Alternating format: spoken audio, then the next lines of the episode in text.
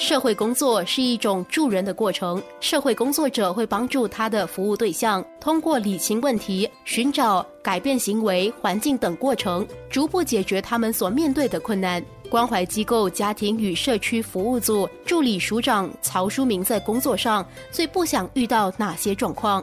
生活加热点。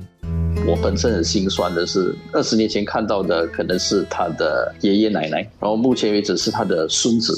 来寻求援助的，所以就是说，这个二十年来，整个隔代的问题还没有被解决。举例来说了，当可能二十年前那个爷爷他就失去工作了，他经济陷入困境，他寻求帮助，经济有些需求。目前为止，可能他的孙子因为学历不高，没念完可能中四啊，或者是没有办法上到理工学院，他们所能够就职的一些工作，工钱也没那么高嘛，薪金也没那么高，所以就变成这个孙子的家庭。也会出现经济的困难。当然，我们就说经济来说，经济难题来说。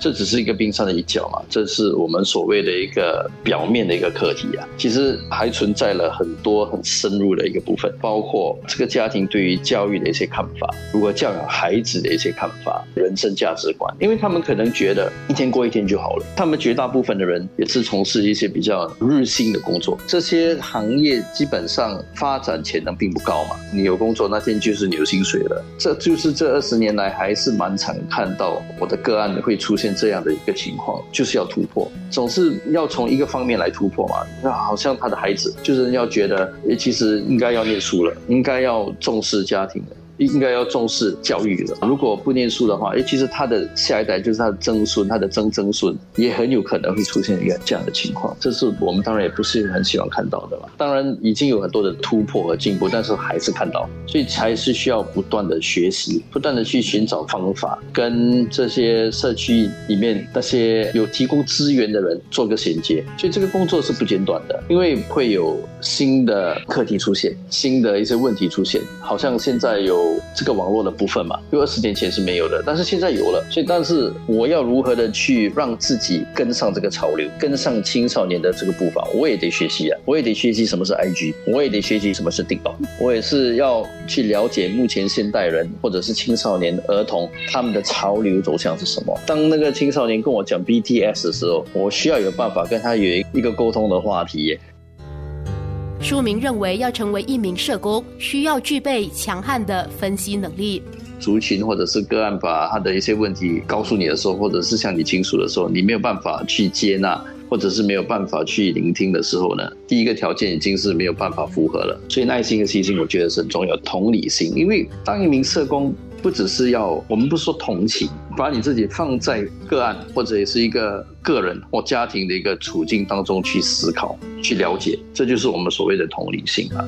因为我们身为社工，也不可能每一个情况我们都经历，这这并不太可能。但是我们需要设身处地在那位个案。或者是那个家庭的情况当中去思考、去透视、去做一个分析，这个说我我所以我觉得这是先决条件。我觉得要成为一名出色的社工，或者是做的比较长久的话呢，分析能力、透视能力还有分辨能力很重要。我们不只是要直接的帮助他，我们其实是需要分析他的问题，需要去了解他目前所面临的。情况是什么？这个并不可能从单一的一个治疗方式去解决的，而是需要有一种透视度。这个家庭其实发生什么事情，然后去对症下药。因为如果只是他有经济需求，给他救济金，给他补贴金，这其实并不是那么困难。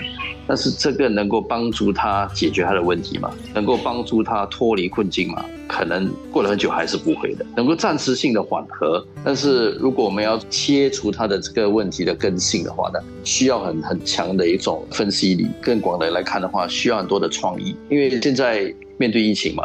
你如果你没有办法跟个案面对面的接触，那你要怎么办？他所面临的处境跟我的也是差不多嘛，因为疫情也是两年了，还在继续。现在有奥密克戎了嘛，所以大家目前来说身心有一点疲惫，他也疲惫，我也疲惫。那要怎么去突破这个部分呢？要怎么去帮助他呢？如果没有办法直接帮到他，可能要通过他的别的主角去帮他。好像如果这个小孩子不去上学，你也不能跟他见面，可能要透过学校，可能要透过他的社区的朋友。所以就是说，这个创意的部分我觉得很重要。当然也是有社工本身的韧性，如果自己韧性不够强，抗压能力不够强的话，很容易就会倒下了。因为我们所面对的一些困难或者是个案的问题，并不是。一般我们所看到的，当然对于很多人来说，呃，考试不及格是问题很大吧，或者是全世界要崩溃了。但是对于有些家庭来说，一日三餐或者是一天可能只有一顿饭，水电没有办法还，电力要被切掉了，或者是房子要被银行收回去了。所以我们其实是面对这些的部分，或者是每天跟。家人吵吵闹闹，根本没有一天的安宁。这些问题是远远超越他的考试会被及格，或者是拿到 A、B 这样的一个程度。生活加热点，在医院里的社工又担负起哪些责任？明天让另一位代表告诉你。